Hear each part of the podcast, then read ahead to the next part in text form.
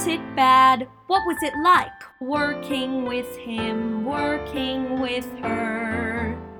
You'll hear all the tales you wish you knew, every aspect of the theater, too. Feel your love of Broadway anew on Backstage Babble. Hi, this is Charles Kirsch, and welcome to Backstage Babble. Backstage Babble is a podcast interviewing professionals in the theater industry about themselves, their careers, and the people they've worked with along the way.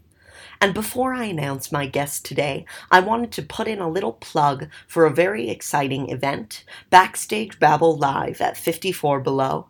I will be hosting and producing this evening on Tuesday, September 6th at 7 p.m.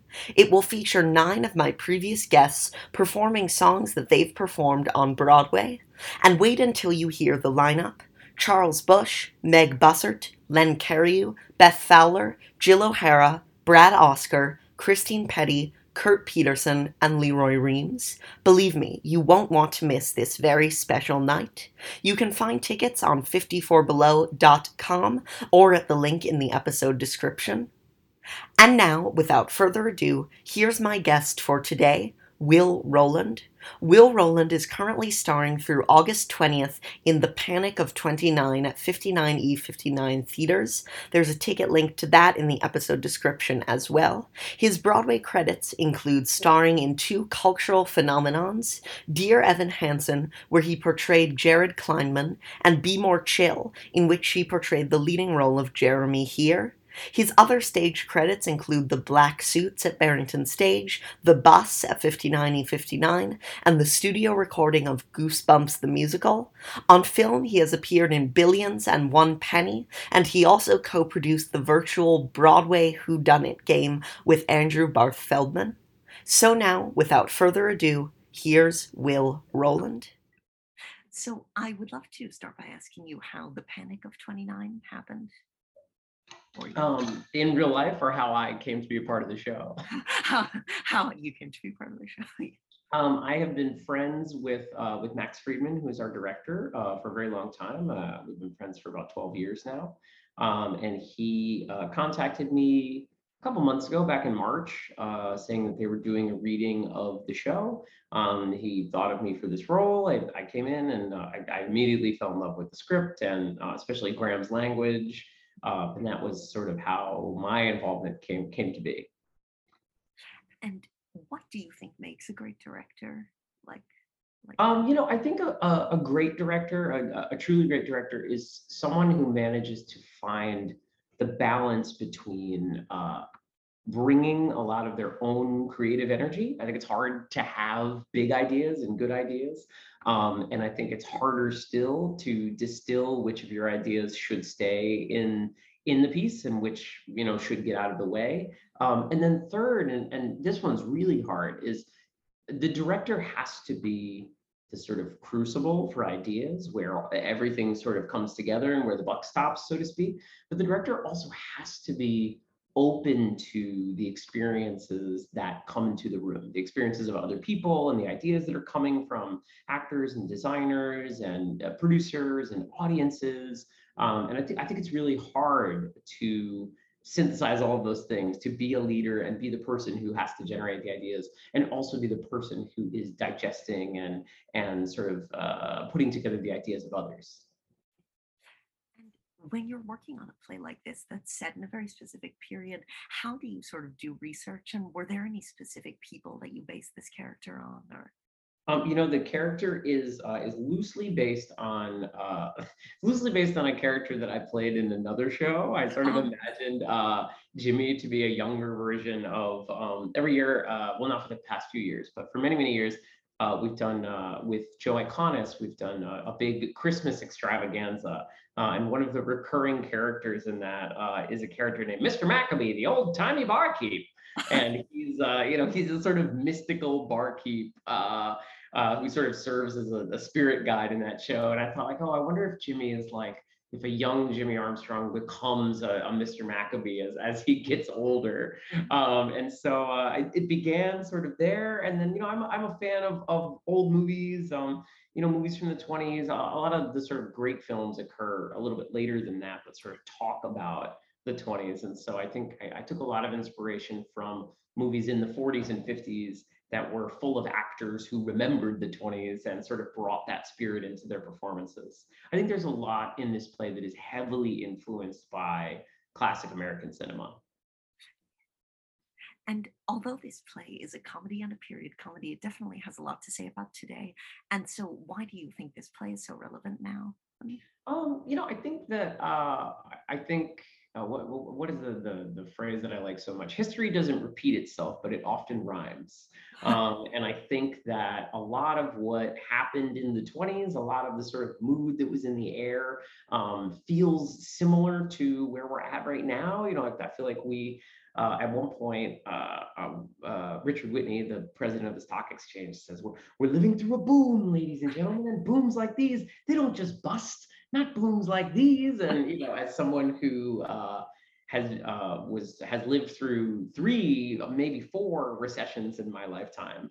Uh, booms definitely bust, and the only thing that is always uh, sort of common thread when a boom busts is uh, everybody agrees that it's not going to happen. Um, and I think that uh, you know the play sort of pokes fun at that aspect of economic cycles.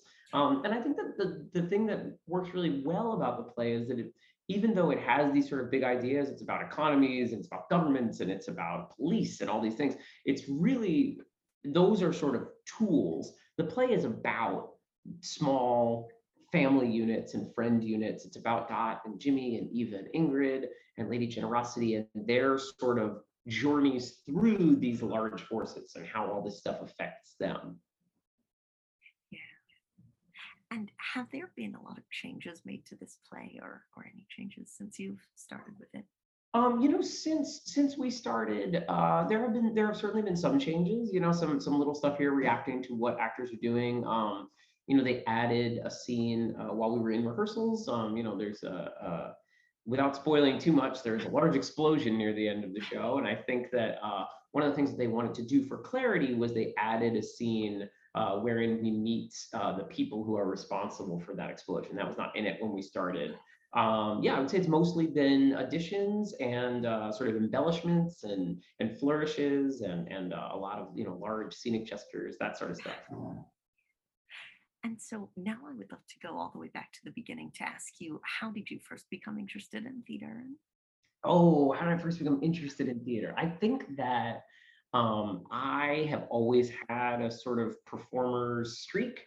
Um, I think you know even even as a little kid, uh, my family would identify sort of I loved sort of singing and playing pretend and and and I was very animated and, and you know, I'm always a storyteller. Um, I did uh, I I've always loved uh, the film It's a Wonderful Life.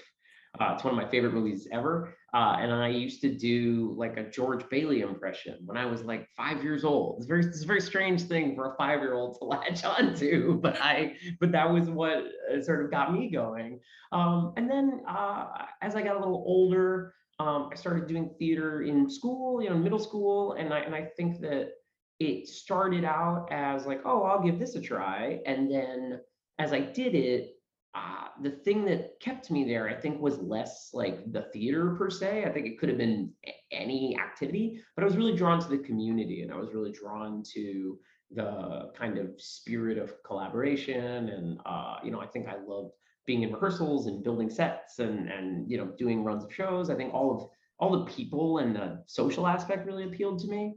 Um, and then as I got a little older, um, you know, as I was starting to go to college and, and think about where I was applying and what I wanted to study, um, it sort of occurred to me that I was like, oh, maybe I would like to try to be a professional actor, which, which is sort of thing that had not, uh, it wasn't that I like never thought about it, but it was not like, I wasn't like 10 years old being like, I'm to be on Broadway someday. That was not my uh, trajectory. Um, and I think that uh, I, I have been very blessed. I've, I've had a really wonderful career. Um, I didn't really do anything professionally before I graduated college. I was I was fully nose in the books, um, you know, doing educational theater for many, many years. Um, and and uh, once I graduated college, I sort of tried my hands uh, working professionally. And, and my first job was actually uh, here at 5959. So I'm returning to the scene of the crime, as it were. and when you made this decision about being a professional actor, were your parents and people around you supportive of it, or how did that sort of go? Yes, I'm. Uh, I'm very lucky. I, I have. Um, I have a group of uh, my family, especially, uh, is incredibly, incredibly supportive. Has always been incredibly supportive.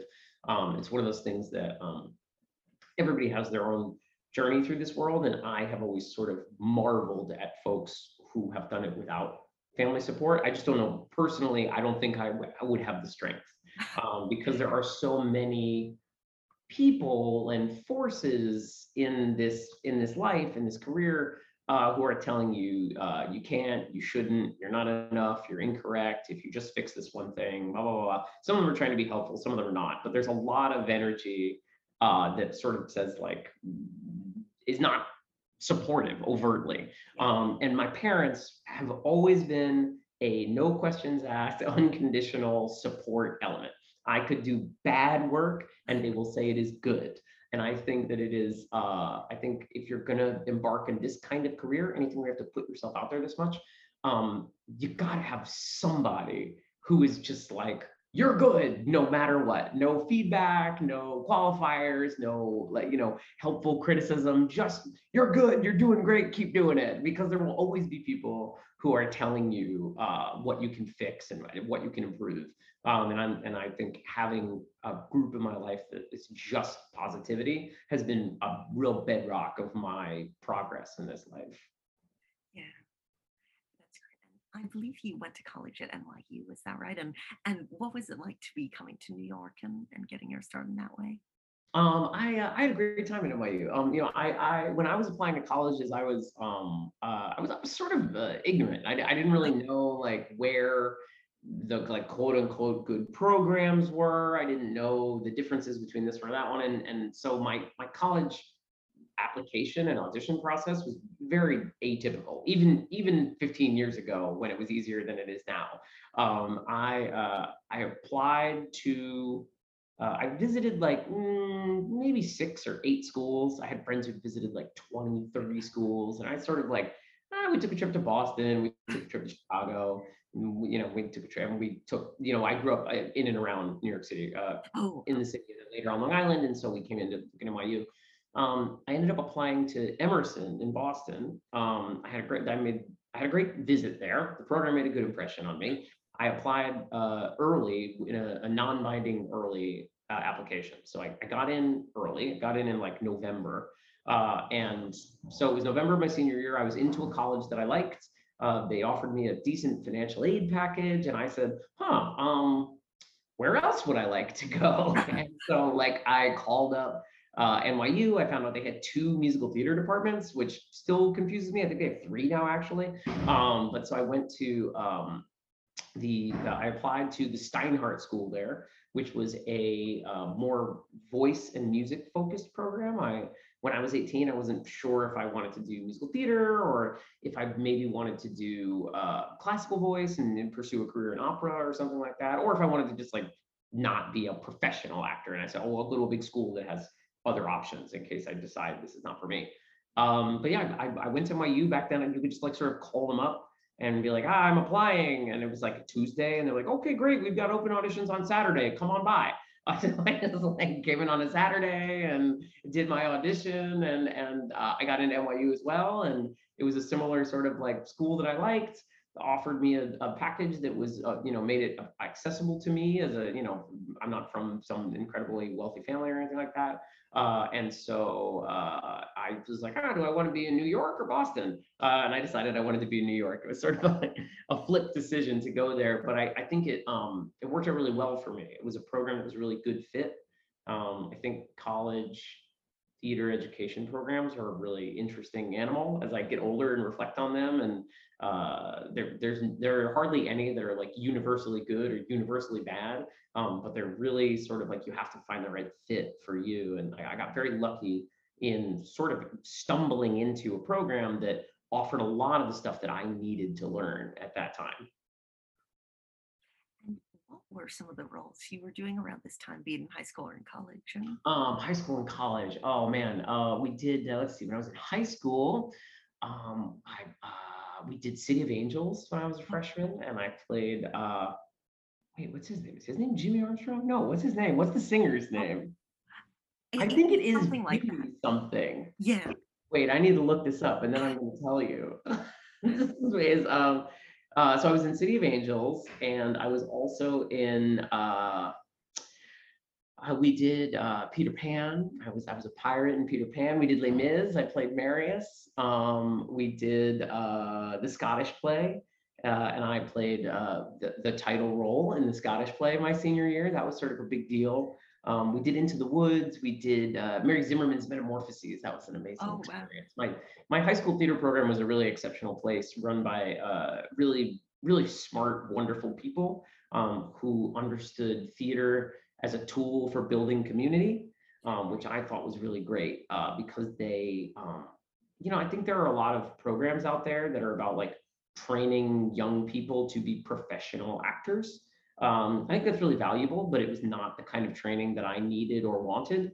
Um, and so I'm sort of glad that I didn't, uh, I didn't have that experience.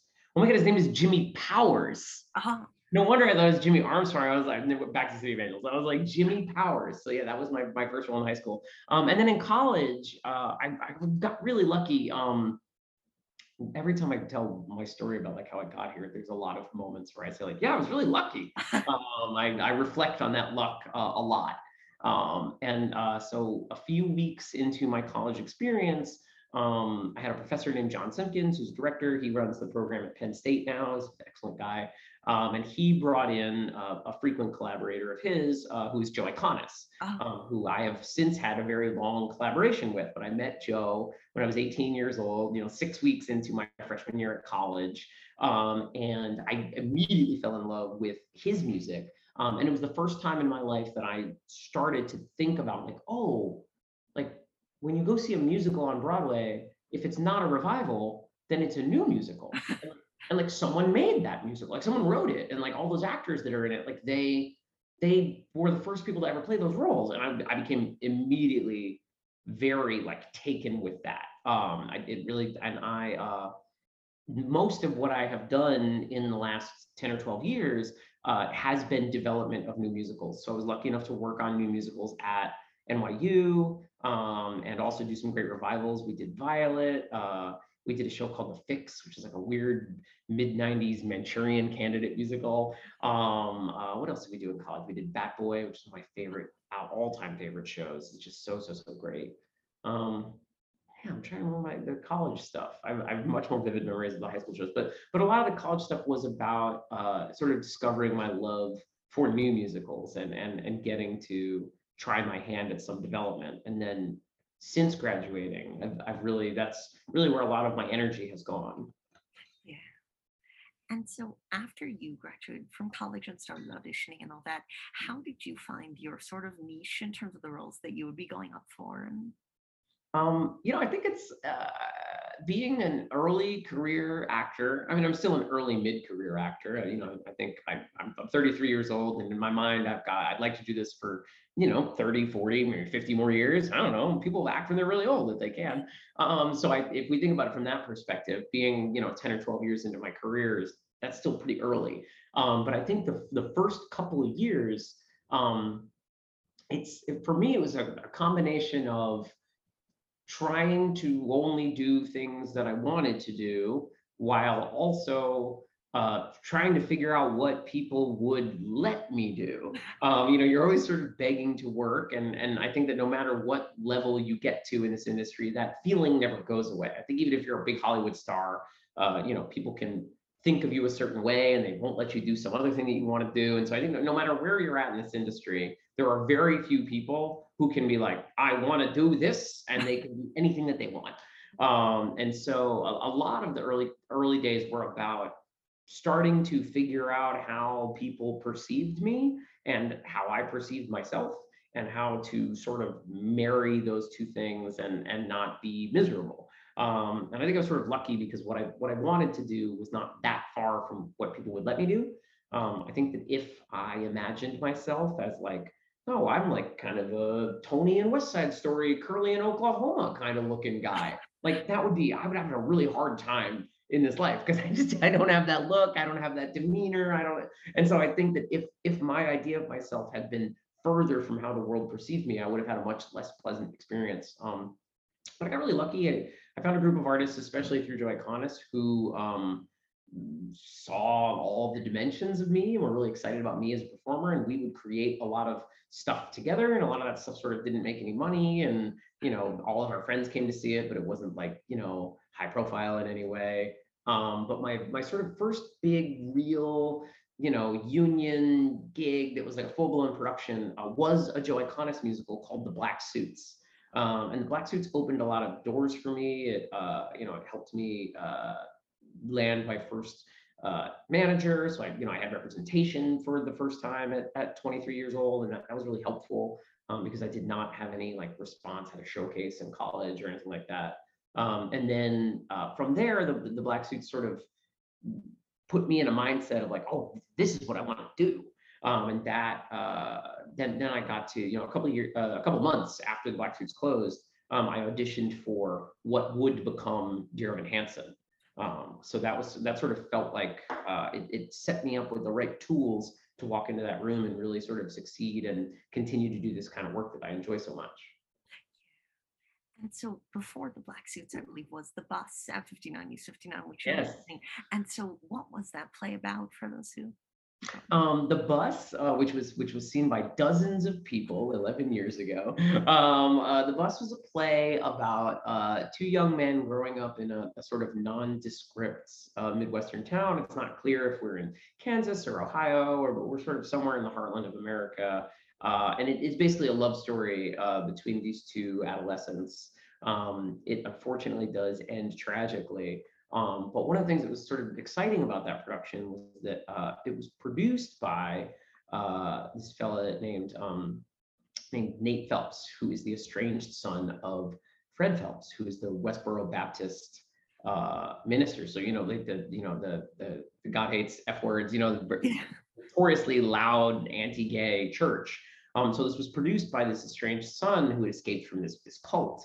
Um, and so after we did the show at 59 and 59, we actually went uh, to Topeka uh, and we did a performance in Topeka and a performance in Wichita. Oh, Um, and we were, you know, picketed by Westboro Baptist. It was very exciting. It felt like um, it felt like what was very cool was that it felt like it got to be a, a show that sort of blended some political beliefs within the show with some real deal bona fide activism uh, at a time when, you know, I mean, this feels like ancient history now, uh, but like in, you know, in 2011, like uh, gay marriage was not legal in this country, and uh, you know, it was, a- it was the climate was different uh, than it is now, and so uh, it, it felt like we were really sort of uh, fighting the good fight. Um, so that that was a really wonderful experience for me, and for that to be my my first professional job gave me a real sense of purpose and meaning uh, in the work that I do, and in the power of my work to affect change in the world. And so to go to um, the black suits, I'd love to ask, what is your collaboration like with Joe Iconis and what makes him such a great collaborator? Um, my collaboration with Joe is hands down my favorite artistic endeavor of my entire life. Um, I have never met a writer who understands and is so excited by all the dimensions of me as an actor and a person. I've also never met uh, a songwriter whose words and music I find quite as exciting as what Joe writes. I, I think Joe is simply the best musical theater writer alive. Um, that I know it's a big statement, and but you know it's just it's just one man's opinion. Um, I think that I think that what Joe writes is so human. He is so interested in uh, like regular people and regular experiences. He's so interested in in portraying in musicals that allow people to be ugly and human and sort of warts and all. Uh, and he's interested in, uh, you know, he always tries to fill his shows with people that look like people you might see on the street. Uh, but then they sort of open their mouths and all of a sudden they're these incredibly talented actors and singers and dancers. Um, I, I think that his his fixation and his passion is a love of people. Uh, and a love of language. And uh, I think whenever I get the opportunity to see his work or read his work, um, I'm just so uh, transported by it. Um, it feels so relatable and pedestrian and normal, but also it feels you know, the stakes feel huge. It feels like Greek tragedy presented in you know sort of regular everyday speech. Um, and and the Black Suits was an, a very special experience because when I was in college, I had actually gone to see a production of the Black Suits at the Public Theater. It was when they did their their summer play festival, and you know the production was like a few steps above a staged reading, but not quite like a full blown production. Um, there were some incredibly talented actors in it: uh, Nick Blaemire, Krysta Rodriguez, Jason Tam, uh, Jason Williams, Lance Rubin, Annie Golden. Uh, really, really great people. Uh, and I, I was, you know, I was 19 years old, and I was like, God, this is the best show I've ever seen. I love it so much. I would love to be in this show someday. Um, and then, you know, I, I heard from from Joe and from John Simpkins, the aforementioned director who was directing this production, uh, that they'd be doing it at, at Barrington Stage uh, in the summer of 2012. And I was like, I, I have to be there. I, I, simply have to be a part of it. Um, and you know, I, auditioned, and and it was funny because uh, you know I, knew Joe and John, but Joe had sort of said to me like, oh, the, the folks at Barrington uh, don't they're they're not interested in having our like Joe Iconis and family people in the show they want like actors that we don't know. And he said, I, I don't know why they think this is so important, but I think it's really important. So like when you come in, uh, don't be like overly familiar with me and John. Uh, you know, he's like, obviously you know us. Don't pretend you don't know us. Like, you know, John taught you in college. Everyone knows that. Um, but like, just sort of tone it down, our friendship. Uh, and and uh, I, I, had a really incredible callback experience with that whole process. You know, Bill Finn is, is runs where used to run the theater up there and you know their new musical theater thing and so like to audition for bill and hear his feedback a very interesting man um, but then that was that was a, a, a, major turning point for me to go up to barrington that summer and and spend those eight weeks up there and and and be sort of like fully immersed in you know a summer of new theater. Uh, I mean, lifelong friends. That's how I met Ben Platt. Ben Platt was in that production years before Dear Evan Hansen, years before Pitch Perfect. Um, and uh, my friend Harrison Chad, who is still a lifelong friend. Uh, Annie Golden was in that production. Really, really wonderful people. Um, and then we did another production in in uh, in LA at the Kirk Douglas Theater at Center Theater Group, and the uh, that production was was incredible. It was it was the it was the most first of all it was the highest budget musical I had ever been in at that point. So the the degree of you know scenic and and prop and light, the the the the, the quality of the production was like nothing I had ever experienced in my life. Um, and I think that all of us involved were sort of like very hopeful that this would be this sort of Cinderella story where like, oh, we're gonna we're gonna open in LA, and the critics are gonna love it, and some producer's gonna show up and and and snatch us up and take us to Broadway. Um, and it didn't happen like that at all. Um, what happened was, uh, you know, there's a there's a local paper out there, the LA Times. Charles McNulty writes for the Times. Uh, he re- he really didn't like the show at all. Um, he wrote a really bad review, and you know, there were a couple like at, at the time the sort of like blog reviews were not as present as they are now. And you know, so there was really like the LA Times, and there was a bunch of stuff that nobody read. Uh, and the LA Times hated it, and all that stuff that nobody read uh, liked it. Um, and so what ended up happening was, you know, we had a six-week run, and every day it was, you know, a half to two-thirds full. Um, and all of those people had an incredible day at the theater. Um, and, and it was a, a, really sort of difficult and valuable learning experience where I was doing this show that I loved this role that I loved. Uh, you know, all this stuff was, and we knew it was good because every night people would, would lose their minds for this show. They'd leap to their feet for this this like weird play about like boys in a garage band. Um, and you know, and, and it it was this sort of reminder that this this industry can be incredibly cruel um, at moments. And you know, I sort of came back from that show and a, a little bit dejected and a little bit like, oh, I've, I've spent the last couple of years of my life really thinking that this show was going to take me to the next level. Um, you know, and it, and it did in certain ways internally and emotionally. Um, and it really prepped me for what was coming next in my life. But uh, you know, in that in that time between, you know, I came back in November of 2013 from doing the black suits, and then in the summer of 2014, I started working on Dear Hansen. So it's like a eight month stretch where I was uh, like re- really bummed out. Um, but I think I was primed in a, in a very good way to walk into the Dear Hansen process and, and really sort of like, you know, bring my A game and, and, and be grateful for what, what was happening there. And so, in addition to the black suits and to be more chill, have you had other ideas that you've sort of talked about with Joe Iconis or even sort of started to work on, but that never reached the level of full No. I'm. Uh, I, it's funny, you know. I, I talk about how much I love developing new work, and and and uh, I really, really do. But I'm I'm sort of like a really obedient actor, uh, in a way. I'm sort of like I uh, am so taken with writers who are uh, prolific, who just like churn out ideas. And what I, my favorite kind of collaboration is to get just like thrown endless ideas from uh, from a writer and from a director uh, and sort of help them filter. Um, and and so with Joe, it's not so much like I I, I sort of uh, don't have the like ego to be like you know what you should write. Um, and part of that is being his friend and knowing that like every day some stranger is like you know what you should write. And so I think that I'm personally like write whatever you want. Please let me come read it. Um, and I think that my my favorite experience with Joe or any writer uh, is when they will pour themselves onto a page, take a risk, wonder if it's good, hand it to me or someone like me, and I can surprise them with something in their text that they didn't even realize was there. Um, and I can sort of delight them with their own talent. That's my favorite kind of collaboration. And then, you know, the other half of that is like sometimes I get handed that sort of thing and I do my level best with it. And we all sort of agree, like, well, it's not that it's bad, but it's not working. And then, you know, it sort of exits the show. And I, I think that that kind of collaboration, uh, that's it's really fun for me. I really, really love it, and it really brings me a lot of joy. Um, I love doing it with many people. Um, I, Steven Levenson, Dear Hansen, is one, uh, one of the most incredible book writers I've ever worked with in that regard. Um, so attuned to what is working with the actor that is on the stage and wanting it to be the sort of perfect collaboration between those two people. Um, and just like it will endlessly, endlessly, endlessly try to sort of discover the right mix with all that.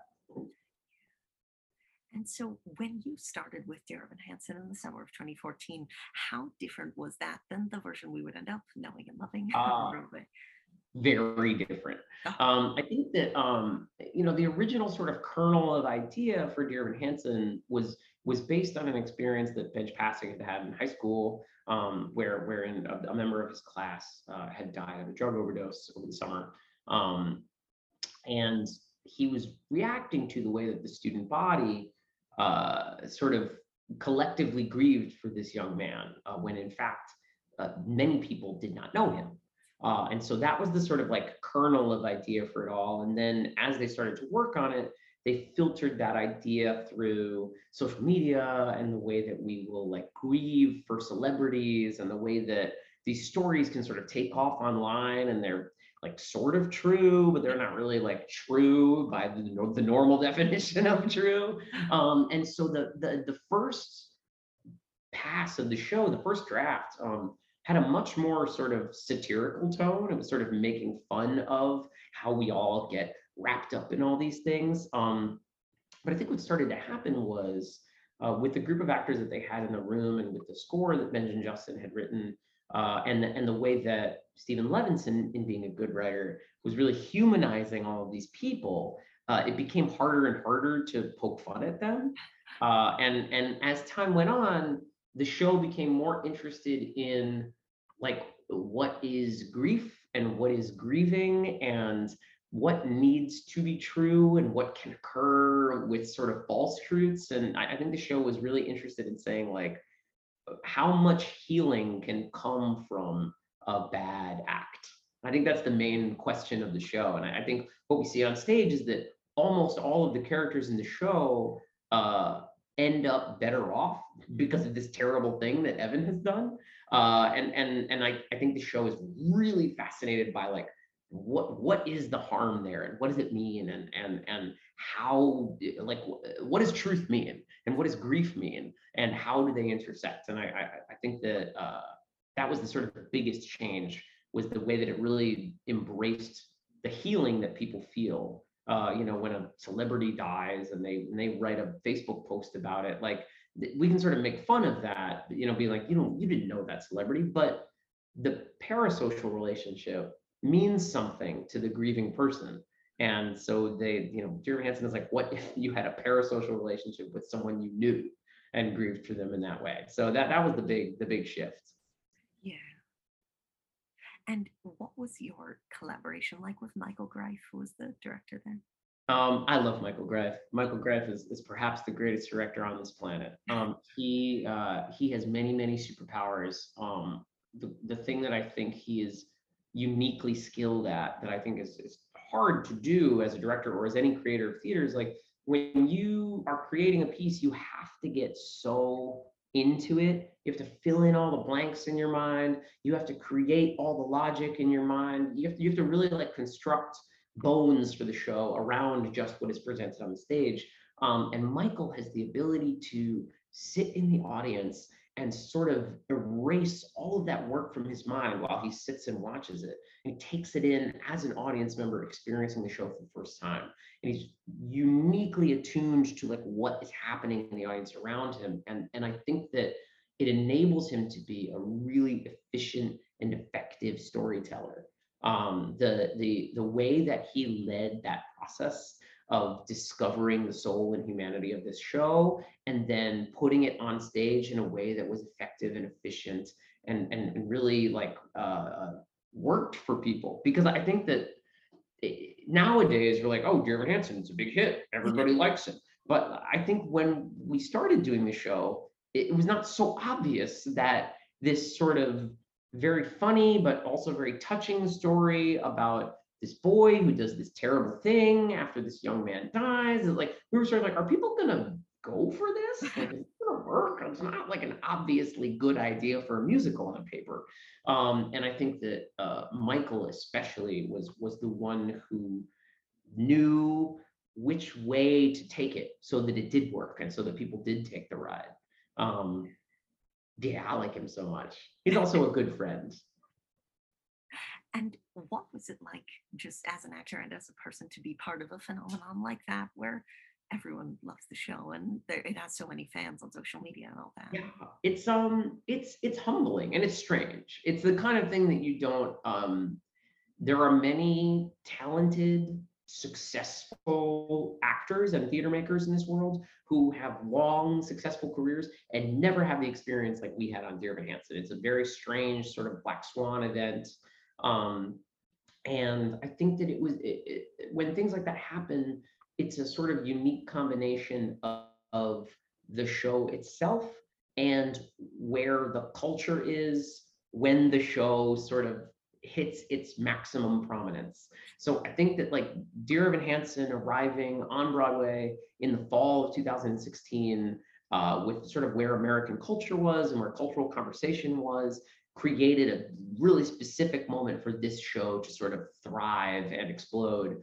Um, and I, I, think that I think at the end of the day, it's, it's, it's really good. It's like a really well written, well made, well produced show. Um, but there are lots of those out there that don't hit in the way that Dear Evan Hansen did. And I think it's sort of um, I personally don't have such an ego as to say that like well, the reason Dear Evan Hansen is what it is is because it's that much better than other shows that you know. Um, and I and I, I I don't think it's that, but I think that there is a sort of zeitgeist. There is a sort of spirit. Um, and and what was sort of strange was, uh, you know, we opened Dear Evan Hansen on Broadway in the winter of 2016, uh, and so 2017, the first sort of six months of that year leading up to the Tonys, was the big sort of time when it all blew up. That's when the album came out, and that's when I went from having you know four thousand Twitter followers to having sixty thousand Twitter followers and things like that. You know that all happened in like a six month span.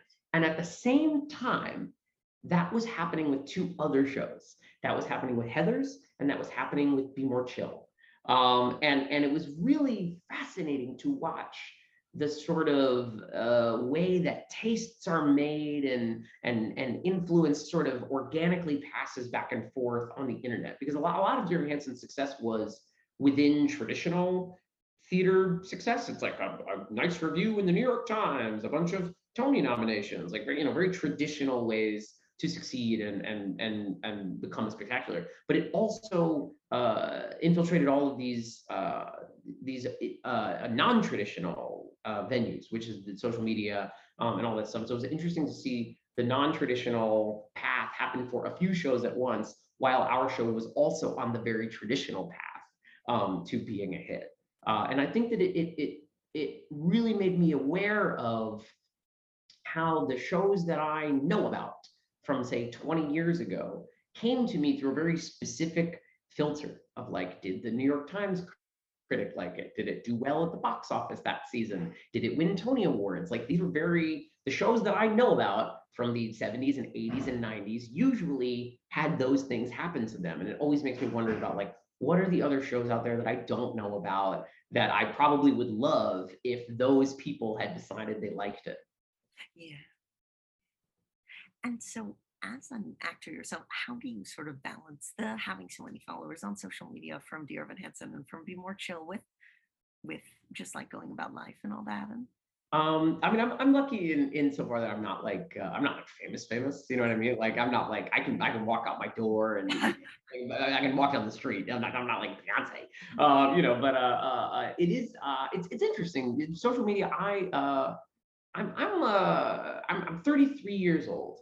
Um, and I view personally like everything that is on social media is a performance. Um, I think that individuals posting about their sandwiches at, at lunch is, is performance, and the stuff that I put out on my uh, Twitter and Instagram is also performance. Um, and and I think that uh, you know I'm I'm I'm a, I'm a pretty private person. Um, you know, I, uh, folks who've met me at the stage door know that I'm I'm sort of like I don't know. I think sometimes I come off as rude, and I don't mean to, but I just sort of like am. I get really overwhelmed by uh, you know, and especially especially like stage doors being inside of those barricades. Oh yeah. Uh, sort of makes makes my heart race and, and gives me anxiety, and and, and I I don't. Uh, I don't like that experience. I'm grateful for the people who are there. I'm grateful for their support. I'm grateful that they're, you know, that, that, they that they want to see us. Um, but it definitely is like this specific environment is like not for me.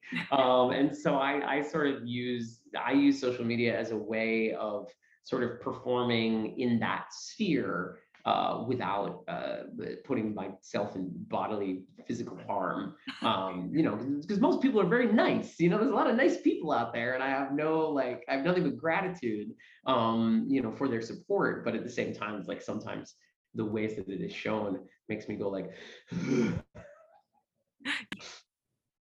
And so Dear Evan Hansen and Be More Chill are probably shows that will go on to be done a lot in colleges and high schools and all that. And what sort of advice would you give, having been part of the original cast, to people who are trying to do them? Um, I I I would I would say, please, please, please seek the humanity in these characters. Um, try to make them as dimensional and complicated as you possibly can, because I think both of these shows um, succeed and are so beloved because they paint complicated pictures of lots of different human beings. Um, and I think that Dear Evan Hansen is a, a, character study in in grief and in sorrow and in truth um, and what is true. I think that Be More Chill is a celebration of all types of diversity. I think it is a celebration of, of different personalities and different interests and body types and races and cultures and genders and neurodivergent folks. And I think that it's like the show is so uh it it, it it's be more chill is not ever telling anyone like I know it's sad now, but don't worry, like it's gonna get fixed later. Be more chill says like, no, this is it. And it's time to celebrate what this is.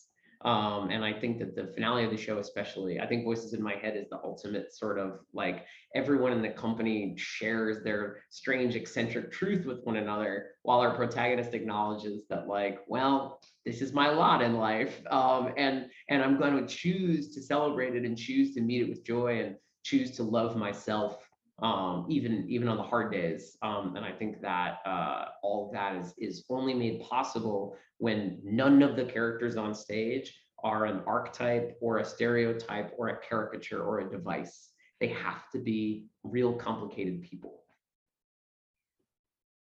And how was the idea for Be More Chill first sort of presented to you and, and all that? Um, it was uh, Be More Chill came to me. Uh, I uh, so I, I've known Joe a long time. Uh, Joe was doing a reading of his new show from this book that he had adapted. Uh, it was at his agent's office, and it was for uh, the artistic director of a theater, of Two River Theater, uh, who had commissioned the show. So he was writing it with Joe Tracz, and he called me. He was like, "Hey, we're gonna do this like uh, like next Thursday. Can you come by? Like, just read the script. You know, I'm gonna sing all the songs at the piano." Uh, and at that reading, I actually read I read the role of Michael um, and we were on the street after the show, and and we were just, uh, you know, it was the first time we'd heard Michael in the bathroom, uh, and we were like, Joe, that song, that song is incredible.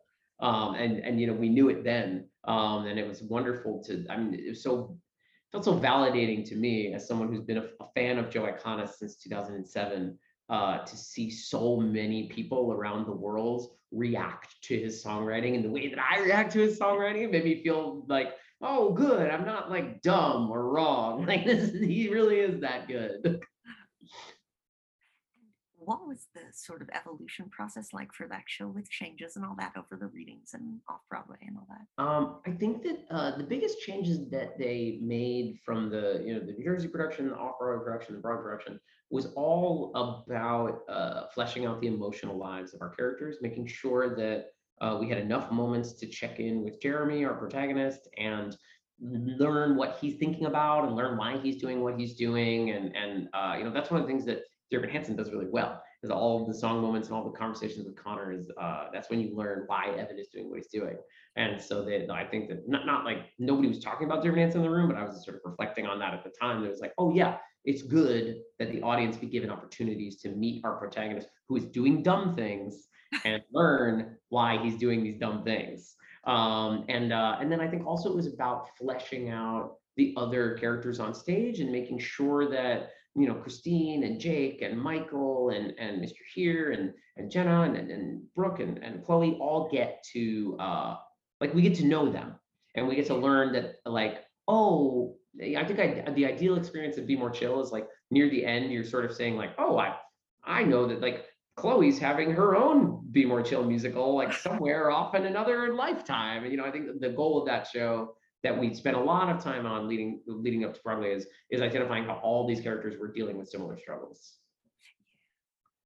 So when you were playing that character of Jeremy, how much did you sort of take that from your own life and what sort of process did you do to get inside that character's head and um, you know, I'm, uh, I'm very lucky to say that uh, my experience in high school was not like Jeremy's experience in high school. I, I had friends, I was loved, I felt uh, supported. Um, but I, I think that the feelings that Jeremy experiences are, are everybody has those feelings at one time or another, you know, often or rarely. Um, and so he, uh, I think that his um, his whole sort of deal for me was I, I wanted to create someone who it was very important to me that we see him try. I was like, there's a lot of text uh, in, in the score and on the page where Jeremy sort of complains about how nobody likes him and how he's so uncool and nobody understands him. And I was, I, I said to Stephen Brackett, our director, and, and, and to Joe, the Joes, Joe Tracz, Joe Iconis, I was like, it's so important to me. And I, I want you to, you know, help me with this, that the audience see Jeremy attempt to be a part of these social circles and be rejected because I think if he doesn't, if we don't see him try and try and try again, then he's just like kind of a whiner. Um, and and so I think what I what I did was I sort of did my best to, as we went along, really internalize the way that the other characters on tra- on stage were treating me. Um, and then I, I think ultimately the Jeremy that I came to was Jeremy believing all the things that people say to him in the first you know half hour of the show. Um and then you know and then we did some physical stuff you know some posture stuff and some you know hair styling stuff to sort of indicate that he's like he doesn't take care of himself and you know all the all the all these things. Um but uh yeah that was that was my process was very uh i let the other actors on stage who are all like excellent and smart individuals uh tell me who he is and sort of let him believe it so Be More Chill and Dear Evan Hansen, of course, as we discussed before, were musicals that had a lot of following on social media and all that. But uh, Dear Evan Hansen was sort of able to run for a lot longer on Broadway. And do you think that was another example of this sort of time thing, or what do you think that was? Um, you know, I think the uh, I think the the tricky thing about uh, that whole process uh, was, you know, I was talking before about how uh, there there are plenty of good musicals, but maybe they didn't get nice New York Times reviews or Tony nominations or, or sell a lot of tickets. Um, I think that uh, Be More Chill was was uh, a, a moment where certain sort of gates were closed to us, and you know, especially by way of, like I said, like reviews. I mean, uh, the New, the New York Times was not kind. Um, and then I, I had this experience very often after the show where I would meet someone. Uh, you know, normally there was a younger person, a person in their teens or 20s. They were accompanied by an adult who I perceived to be in their 40s, 50s, 60s. Um, and the adult would say to me, "Oh, you know, I I really didn't think I was gonna like this. I didn't think it was for me, but I had a great time." And I would sort of ask them as politely as I could, like, "Why didn't you think this was for you?" Um, and and a lot of times they would say like, oh well, I, I read in the Times that it was for kids, and I was sort of like, well, we don't think it's for kids, and you know, tell your friends. Um, and I think that you know it was it was it was really interesting, uh, you know, and then and then the, the, the Tony nominations came around, and and it sort of felt, uh, you know, kind of cruel the ways in which the show was not acknowledged, and it sort of felt like a, a small group of people at a few moments had really sort of uh, acted to uh, sort of counter the love of a very large group of people. You know, we had like hundreds of thousands of fans online whose support, uh, you know, made this show happen, and they showed up at the theater. I mean, every night they were screaming. It was like a rock concert. Um, and you know, it, but unfortunately, we weren't able to get over these sort of uh, gates that were that were set up for us. Um, and so I think that's what ultimately led to. I mean, you know, the show closed because it didn't. And Broadway shows closed because they don't sell enough tickets. That's the like beginning, middle, and end of it. And at the end of the day, like we were discounting too many tickets to remain open financially. And I think a lot of that had to do with, uh, you know, the, the sort of uh, headwinds that came at us from within the industry. And then the very last question I'd love to ask is what kind of sort of theater, what kind of role would you like to do next? Um, I, I want I want someone to uh, to let me play a young dad.